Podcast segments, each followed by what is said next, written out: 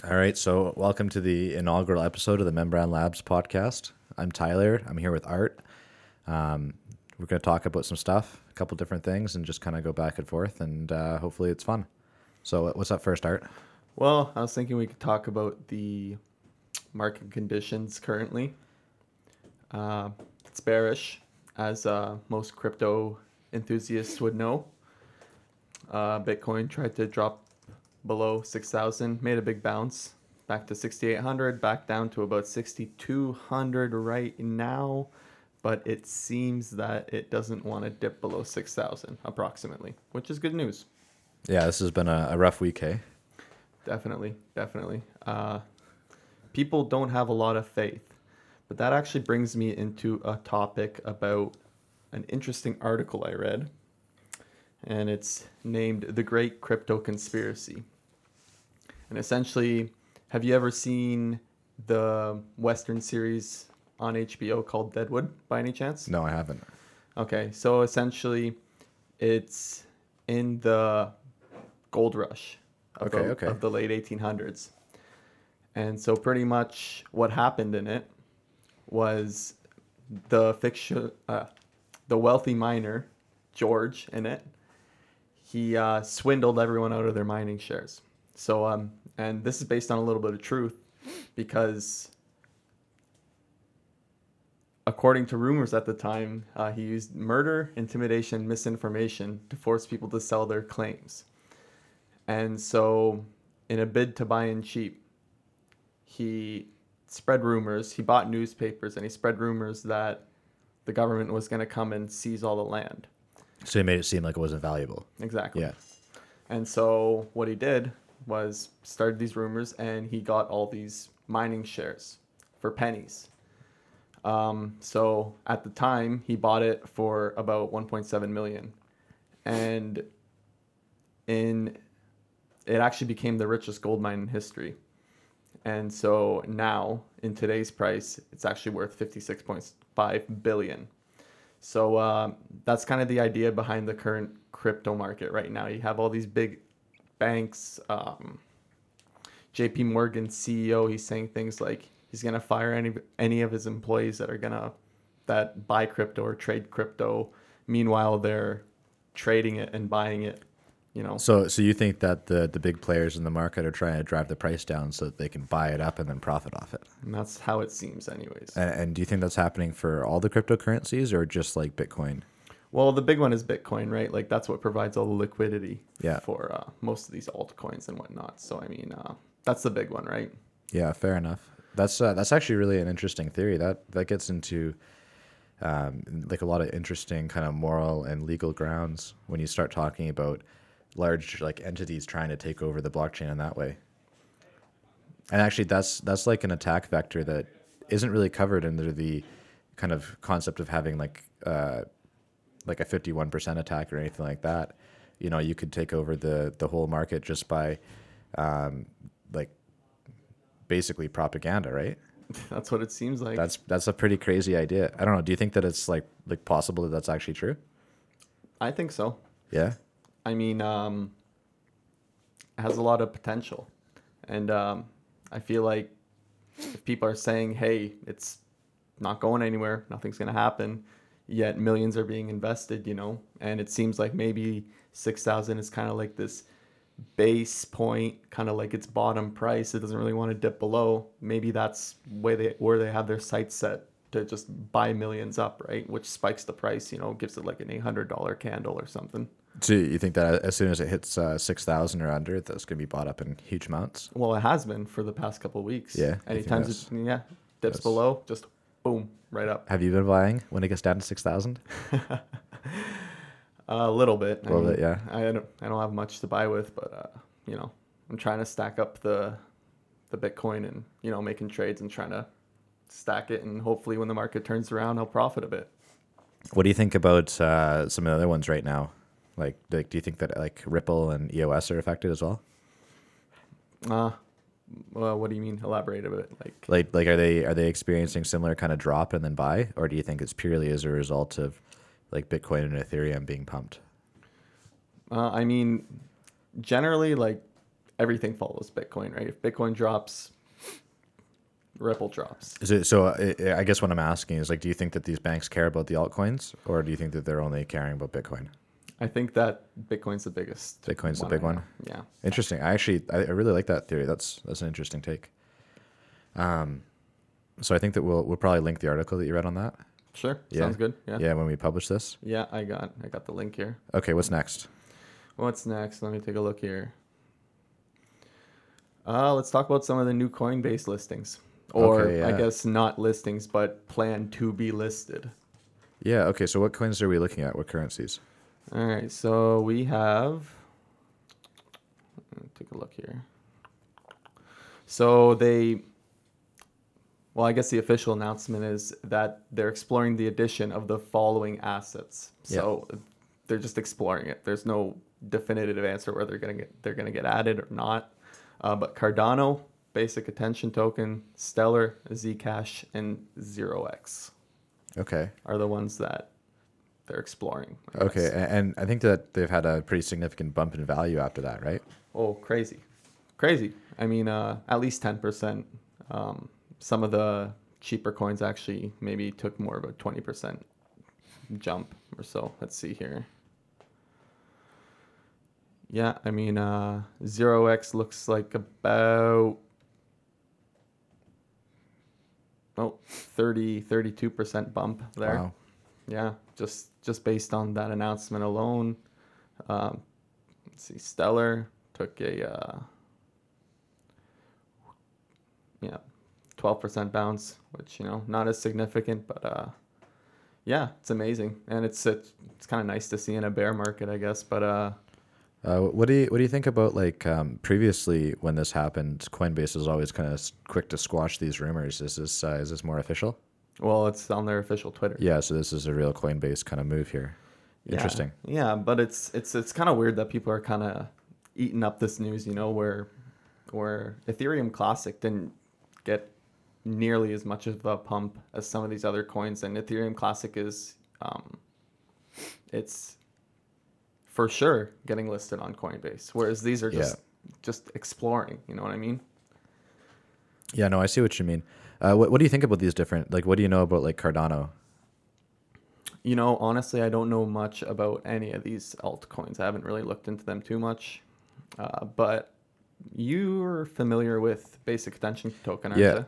basic attention token. Um, for people who aren't familiar, it, the idea is to uh, be some kind of a payment based on the amount of attention that someone's spending on a, a given resource, and it's uh, it's developed by um, the same people who are doing Brave, or it's associated with them in some way. But uh, I think that, actually has a lot of potential, um, allowing people to, like for example, you know, browse articles and things like that, and then the creators of the content would be compensated based upon how much attention people are spending on their content, which like to me seems like if it could if it could work would be a really valuable model. Um, and then I don't know how much do you know about like the uh, the zero X protocol. That's uh, that's a pretty interesting one too. Um, so the the idea with uh, the zero X protocol is it's for decentralized exchange of ERC twenty tokens and probably eventually like ERC two two three tokens and seven twenty one as well. But Mm-hmm. um, the the idea is that uh, like Coinbase right now is a great example of an exchange that's very centralized, Right. right? Like despite the decentralization of the network, because Coinbase controls so much of the transaction in and out, kind of becomes a bit centralized, right? But um, because because it's possible to create smart contracts that can that can handle that kind of stuff, um, decentralized exchange is theoretically possible, and the Zero X project is working on that. Really interesting. Yeah, no, I, I actually, uh, I think that they would probably be a legitimate candidate for like, um, like an actually useful token. Um, like I'm sure that you know that I'm I'm not a big fan of most of the tokens that come out. I'm kind of skeptical, but uh, I do like Zero X and Basic Attention. Cool. Right on. Well, I mean, I guess uh, Coinbase might also see the value there. So Yeah, I'm sure they do. I'm sure that that Coinbase probably uh, probably spends a lot of time considering this before they just you know pick things, right? So, uh, do you think that Pirate Bay might start mining uh, some of these other tokens instead of Monero because uh, it's I know that they uh, use um ad-based scripts to use people's CPU power to mine Monero. Yeah, currently. that's that's interesting. Here, that the Pirate Bay's been caught doing that again. Um, they've been they've been caught doing that in the past as well. This isn't the first time. Um, so the, the the deal there is basically that the Pirate Bay, which is uh, a pretty famous uh, torrent site, um, they've been embedding scripts on their webpage to mine Monero on their users' computers. Um, it's a pretty scummy thing to do, I think, but yeah. I mean, I, although at the same time, I can kind of get it. Like it, the fact that they've sort of hidden it and they're not exposing it kind of bugs me. But you know, for for how much time most people spend on that site, you know, that actually could be an interesting way to cover costs. Well, I mean, instead of ads, right? Yeah, exactly. Like I'd almost rather have my computer mined for the three minutes that I'm on a site rather than actually pay for ads.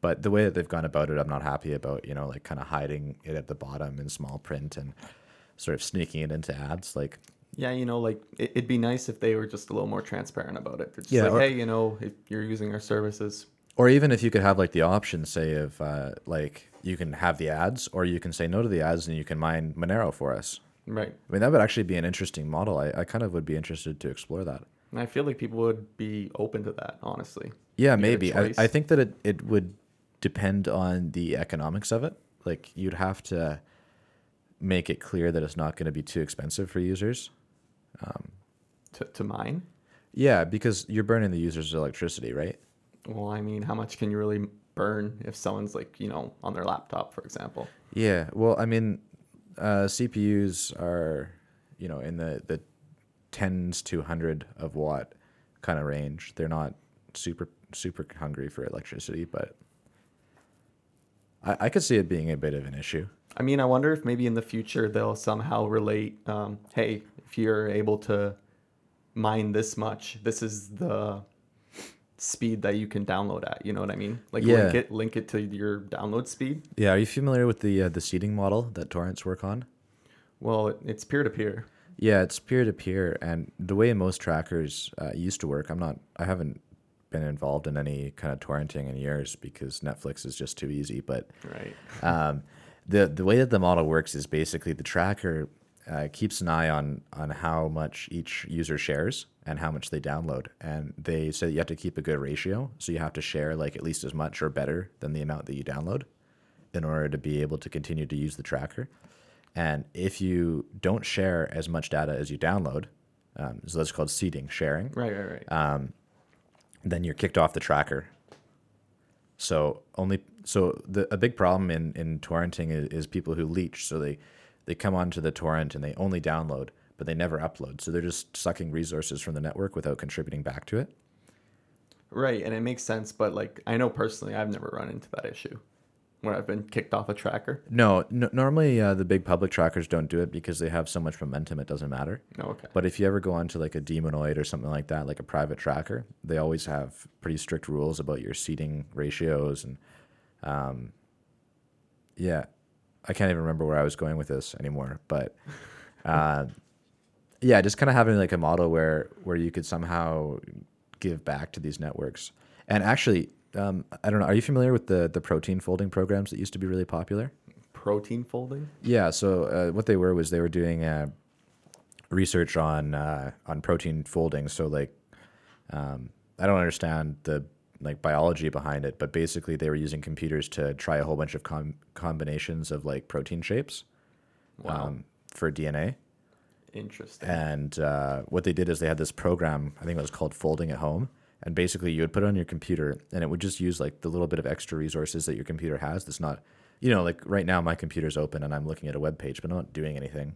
You know, my CPU is running at like two percent, right.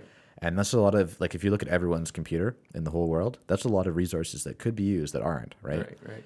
and um, most of the power that my computer is consuming is is from you know the screen being on and keeping a hard drive spinning and you know keeping it like the the amount that it would take to use like say 10% of my CPU to do protein folding when I'm not working is uh, it's pretty insignificant to me but to someone who's trying to do research that could be huge right and if you think that everyone's got all these computers lying around that are basically doing nothing 90% of the time.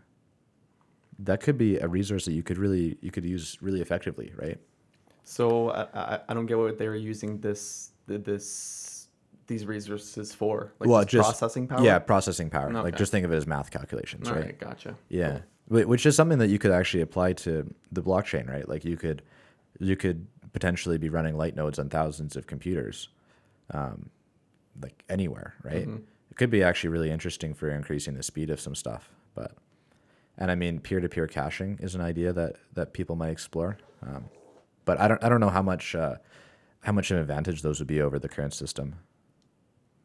It's hard to say. Hard yeah, to say. it doesn't seem like nodes are really the the bottleneck in the system right now, so. well, scalability, right, Yeah, is a big thing. but it, it's interesting to look at other solutions like um, for for similar problems, right? Because now we're dealing with like like things like IP IPFS, which is the uh, interplanetary file sharing or whatever, hmm um, which is kind of the de facto way to share a DApp if you if you want it to kind of run forever, right? If you don't want to have to pay for a server, hmm but um, it, it's got its own issues. It's not really production ready either. Um, and just kind of looking at how torrents have worked and how IPFS works is, is giving a lot of people, I think, kind of ideas of how to build the next generation of distributed file sharing that we could use for, for dApps and other sorts of non-centralized information storage that actually is pretty exciting to me outside of just like the like Ethereum concept, but just like as uh, as an interesting way to actually store, handle, and manage data.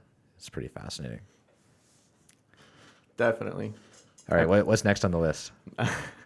No, it's just funny. I feel like uh, we come on this podcast and like you're just like dropping so much knowledge, you know, and I just like I learn lots, you know, tr- trying to put out knowledge, but I'm learning lots myself. Uh, I'm, I'm just nice. I'm just a rambler.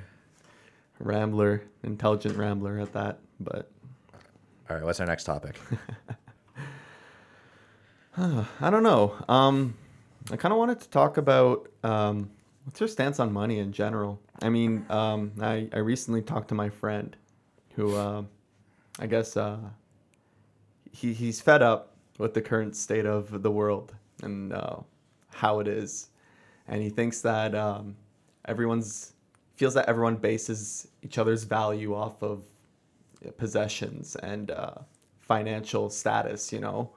And uh, he's moving somewhere where money is of little concern. And um, I don't know, that kind of got me thinking like maybe he's on to something. So where where is he moving? I have no idea. He wouldn't tell me. He just uh, he said he bought a truck and like because he sold his car and he bought a truck and he's using that truck to go wherever. So he's Then- gonna maybe he's gonna go live in the woods or something. That's what I'm thinking, man. like where else? Where else could you go, right? Uh, that's that's interesting. Like, what was my opinion on money? Um, I was going to ask you later on about uh, the book you're reading, but um, I've been reading this book called uh, Debt, and it's by is it by David Graeber? I think so. I meant to look this up, but um, it kind of talks about a lot of that. David Graeber, yeah. Um, so the concept of the book is kind of that the it, talks about like the early development of money and things like that. And i've seen some criticisms of it so like maybe it's not the most accurate or whatever but it, it brings up a lot of interesting kind of thought-provoking like concepts. Um, and one of them is that uh, like he- his concept in the in the early part of the book is that the idea of a barter system like never really happened. Um, you know, because you always hear people talking about money and saying, like, oh yeah, once upon a time, you know, we traded rocks for sticks and stuff like that. right, right. And uh, his argument, at least in the early parts of the books, is that that never actually happened. Like, no one has any evidence for a legitimately used barter system in any society. So no, no trading was actually happening. Well, trading would happen, but trading is like the primary form of exchange. Like, for example, you know, you go to the the guy who makes bows and he gives you a bow for your cow. You know, like Yeah. So isn't that bartering then? Well, so what I'm saying is that that's not. There's no real examples of societies that only did that, Okay. right? So, the idea is that almost every society pretty quickly develops um, some kind of form of currency, and what that is might might differ, right? Like one one tribe might, for example, you know, decide to use furs or something like that as like a mode of of trade, right? Um, so it, it becomes less about like you know trading furs for things as it is kind of like oh you can now keep a large number of furs and it makes it a lot easier for you to kind of manage your exchanges because if you're dealing with like I don't know th- things where they're not easily like tradable one for one, right? Like if you're someone who wants to trade like a hut, Okay. if you don't have anything to like store value, it's pretty hard to like gather up enough stuff to trade for a hut.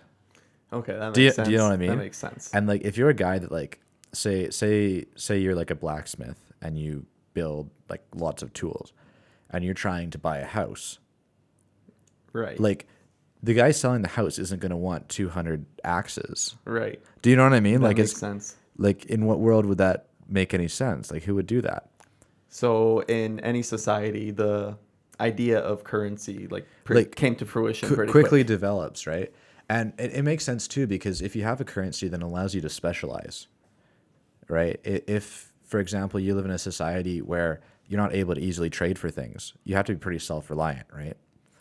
But if you if you never specialize in anything, it's it's hard to develop a society that's really good at anything because, like like I just said, blacksmithing, you know, someone who's like a part-time blacksmith, part-time farmer, part-time has to build their own houses and also like raise animals is probably not going to be especially good at any of those things. right. Do you know what I mean? Right. And I mean, maybe they'll get by. You know, maybe they're a talented individual, but I don't think that it's reasonable to expect that everyone can develop all these skills to a high level.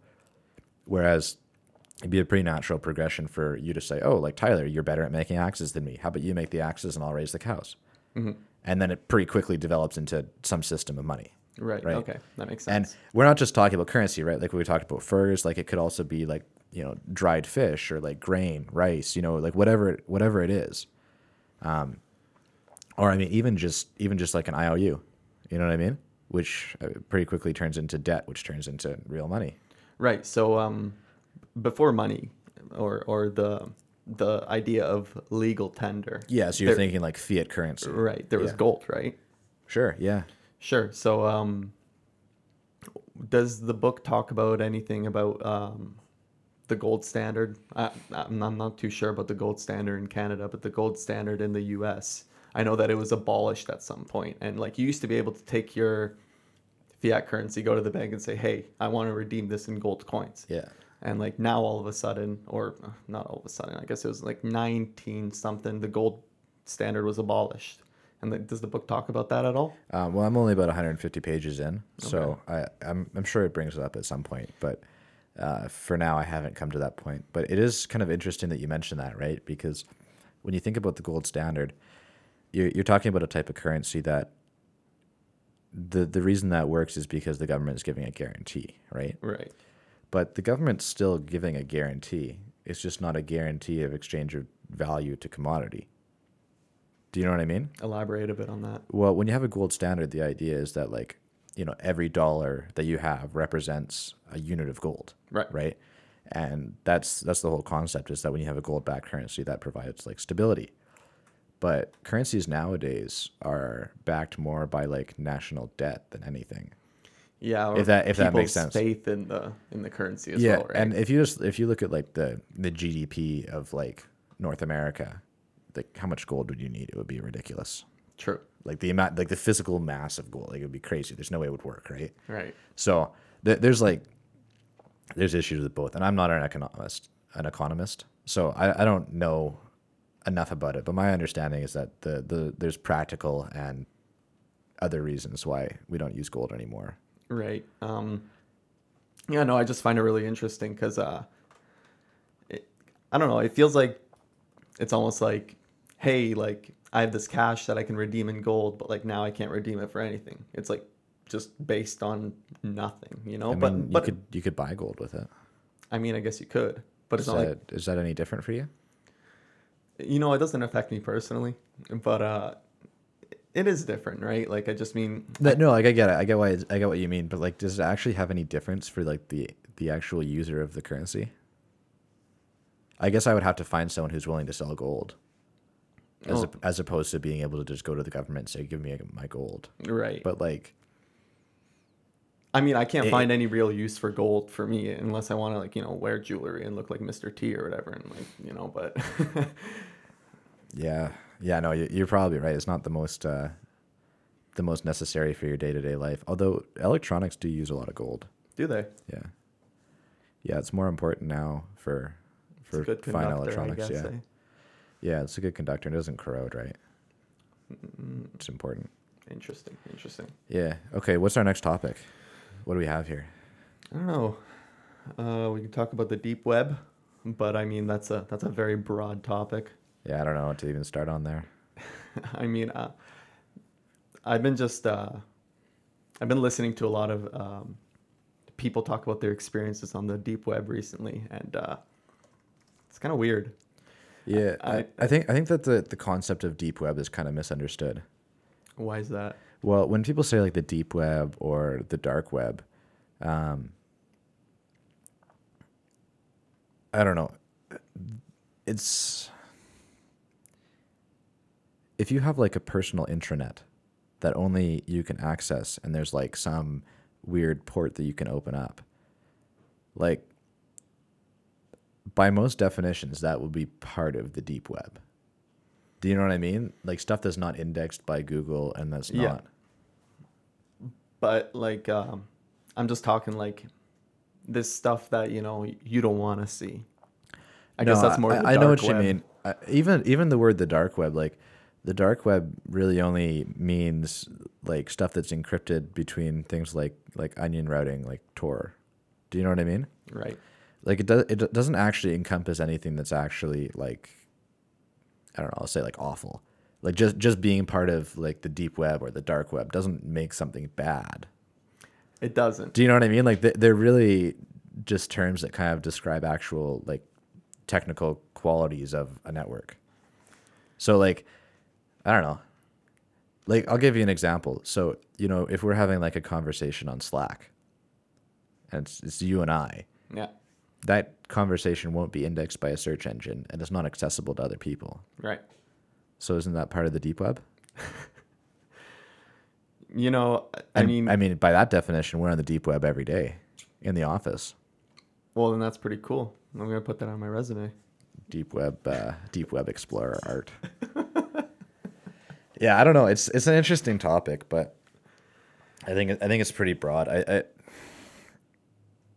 yeah there, there's like there's all sorts of ways that people do um, amoral things right and For ju- example, just- the guy that deployed the uh, npm worm. yeah that's an interesting topic that's totally unrelated to any of this stuff but yeah i mean do you want to talk about that I mean, uh, I was I was just getting the info from you earlier. Yeah I so thought you could elaborate a bit on it. the this this thing that happened uh, in the past couple days here um, on npm which is the node package um, manager uh, basically anyone who develops in node.js will be familiar with with npm because the, they host all sorts of repositories of useful uh, libraries um, so anyone who uses like react or any any web development framework will will have used npm uh, so basically uh, yesterday i think someone uh, was able to compromise one of the ESLint dependencies. ESLint is uh, it's what's called a, a linter. It kind of checks your code for for like styling and bugs. Keeps it consistent Yeah. across developers. Yeah, so uh, ESLint is hugely popular. Um, it's got like millions of downloads, um, and one of their dependencies was compromised, and they actually managed to upload this this piece of code, and what what it was is a worm um, to that repository. So anyone who would have downloaded ESLint and that package over that time period from like yesterday night uh, would have been exposed to this worm, and uh, so, if anyone's not familiar with the concept of a worm, what, what a worm is, is is a piece of malicious software that tries to clone itself onto as many systems and to as many locations as possible. So, the concept behind this particular worm was that it would, um, once it arrived on your computer with this ESLint package, it would try to check and see if you had uh, credentials for deploying npm packages. So, say you were a developer on a different package, like um, like React is a package, or even a smaller one, like a like a very small utility package for dealing with some strange numbers. if you had permission in your npm uh, like configuration to do anything, what this what this uh, worm would do is it would attempt to uh, upload itself to those repositories as well, and so very quickly everyone who uses npm repositories would be infected with the worm. Um, luckily, in this particular case, the developer made some kind of dumb JavaScript mistakes, and uh, the worm failed. But it, it really seems to have uh, opened people's eyes to this issue. Well, just like you you take npm as uh, fu- fully everybody kind of trusts it. And I know like the time I've been working with Node Package Manager, I just kind of trusted it, right? Like, hey, I need this npm install, right? G- Good to go. Not Yeah. really thinking like, hey, you know, there could be something behind it. What, what's most interesting about this to me is that um, this vulnerability has been known for a long time. So I've got an article here, which I'll, I'll share, that actually talks about this vulnerability from March 26, 2016. And at this time, the NPM project actually acknowledged that it exists. Like they, they, they, they accepted that as a, it's like a thing. Um, if anyone actually is interested in how it works, basically, um, the, this worm takes advantage of the post install scripts that happen after a package is installed um, uh, because they're not locked down. And you can do pretty much anything you want on the user's machine with a post install script. And uh, it's kind of it's not like a it's not like a bug in the traditional sense. It's a, it's like a choice uh, that they made developing this software, and it's created this vulnerability but it, it is interesting because the npm project is like a closed source corporation right and tons of people trust them for their open source projects but they don't seem to value security as highly as like extensibility. Like getting it to as many people as possible and reducing barriers seems to be more important to them than building a secure piece of software um, which like i think is something you have to be aware of when you're choosing a package manager just like trusting where you're getting the sources from is is pretty important because this could happen to like any package. Right. But I mean, what are you going to check into every single package you install? You know what I mean? It's uh just seems like a hassle. I feel like uh people are going to be more oblivious to it than anything. I mean, the average npm user installs 500 packages a week. A week. A week. Okay. So You're not going to look there's no way. Yeah, no, it's not going to happen. No. right? So the question then becomes, who do you put the responsibility on for ensuring that these packages are secure? You know what I mean? I mean, I guess Do you put it on npm so then you're you're solely allowing one company to censor packages? That sounds a little bit suspicious. Um, do you put it on the package owners as it is right now? Um, I mean that works, but then you're trusting open source developers who don't have to do anything to prove their credentials in order to to publish packages, right? some sort of middle ground, but I don't know. Yeah, like do we need some kind of oversight body to do this? Like that sounds expensive. I don't know. It's an interesting question. Um, I'll be, I'll be interested to see if this this event has any kind of repercussions in the long term, or if if everyone just kind of carries on like business as usual. hmm How long have we been going for now? Thirty three minutes. I mean, uh, that's not bad. Not bad. Do we have any more interesting ones? Anything else pressing? Nothing too much. I mean, uh, the Coinbase thing it just happened today with all the you know announcing that they're yeah, gonna that, that was look into that's some actually very interesting. Yeah. and uh, so that just happened today. Um, that, that's all I got for now. I mean, I'm sure things will come up in the next week. I'm curious to see if we're gonna move a little more bearish or maybe if we'll go a little more bullish in terms of uh, market sentiment. But other than that, Yeah, it should be interesting to watch. no, definitely. Yeah. Hey, are you excited for the uh, the final of the World Cup this weekend? Not particularly. France and Croatia, not not your picks. They're. It's not that they're not my picks, man. I'm just not a big soccer guy, you know. But maybe I should get into it. Oh, it's fun, you know. It's uh, for uh, for a month every four years. Get into the World Cup. Maybe I should take a little more interest, eh? Yeah, it's it's fun. Hey, it's cultural. Yeah, definitely. Yeah. What else was going on this weekend? Uh, you know, Rock the Shores is in Victoria, the music I festival heard this weekend. I heard. I actually wanted to go to that, but you know, Yeah. I'm going to visit my girlfriend's family and stuff instead. so you'll be out of town. Yeah, I'll be out of town, and it's all good, you know. But uh, maybe next year I'll hit up Rock the Shores. Is it is it like big, big names or kind of like more local things? or- Um, they've they've got a few big names. Um, do you know the X Ambassadors? nope. No, they're they're pretty successful. They've got some they've got some biggish names. It's a pretty it's a pretty legitimate festival. Yeah, I'm actually just gonna take a look here, see what they what they got happening. Brian Wilson. Uh, sheepdogs. Sheepdogs. Oh, they always have the sheepdogs. That's cool. Bedouin Sound Clash. Uh, I know they have a couple good songs. Seems all right. Oh, Kytami. Have you ever heard of Kytami? No. She's like a electronic violinist kind of like mix. It's actually really interesting. That's cool. Yeah. That's cool. Yeah. I don't know. Maybe I should go. I was thinking I might go off to Tofino or something this weekend though. Oh, are you a surfer? No. I actually want to learn. Uh, yeah, one of my friends offered to teach me, so maybe I should. But Yeah. Well, uh, maybe later in the summer we can go together and uh, we can embarrass ourselves because I don't know how to surf either. yeah. Uh, okay. Oh, when's our next meetup gonna be? July 25th, I think I said it. July twenty fifth. Okay, that's cool. Yeah. Hopefully, we, uh, we have a better, a bit of a better plan this time, right? It's a little bit more, a little bit more organized. a little more structured. Um, I'm gonna create a document there that kind of outlines the topics and the flow of the meetup, and uh, you know, I'm I'm breaking it into two sections. Two hours for the first hour, have kind of a Bitcoin blockchain 101, really get into the like the nitty gritty of what blockchain is all about, how Bitcoin came to be, uh, and then for the second hour, gonna have a discussion about the more complex Ethereum blockchain and uh, have a proper demo setup of Treble Key. Yeah, really get into some things.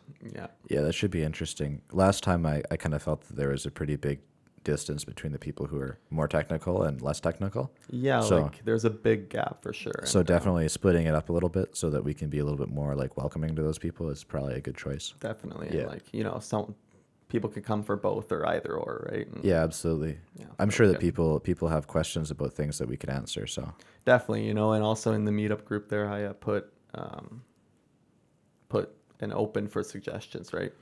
yeah, for uh, for anyone who doesn't know, we're uh, we're developing DApps here for for Membrane Labs.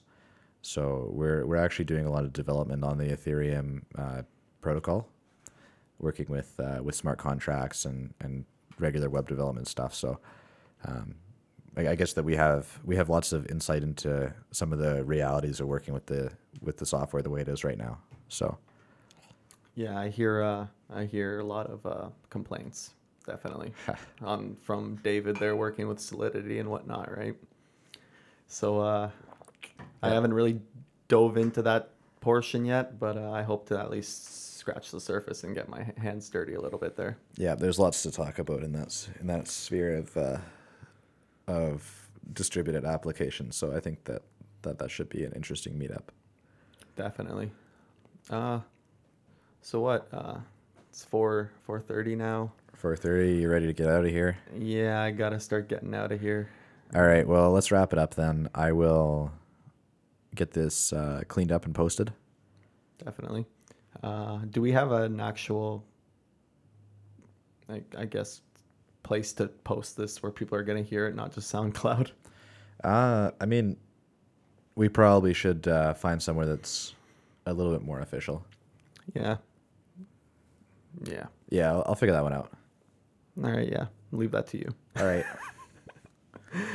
All right. All right. Good chat, man. Yeah. Always. See ya. Yeah. See you when you're back. Uh, what?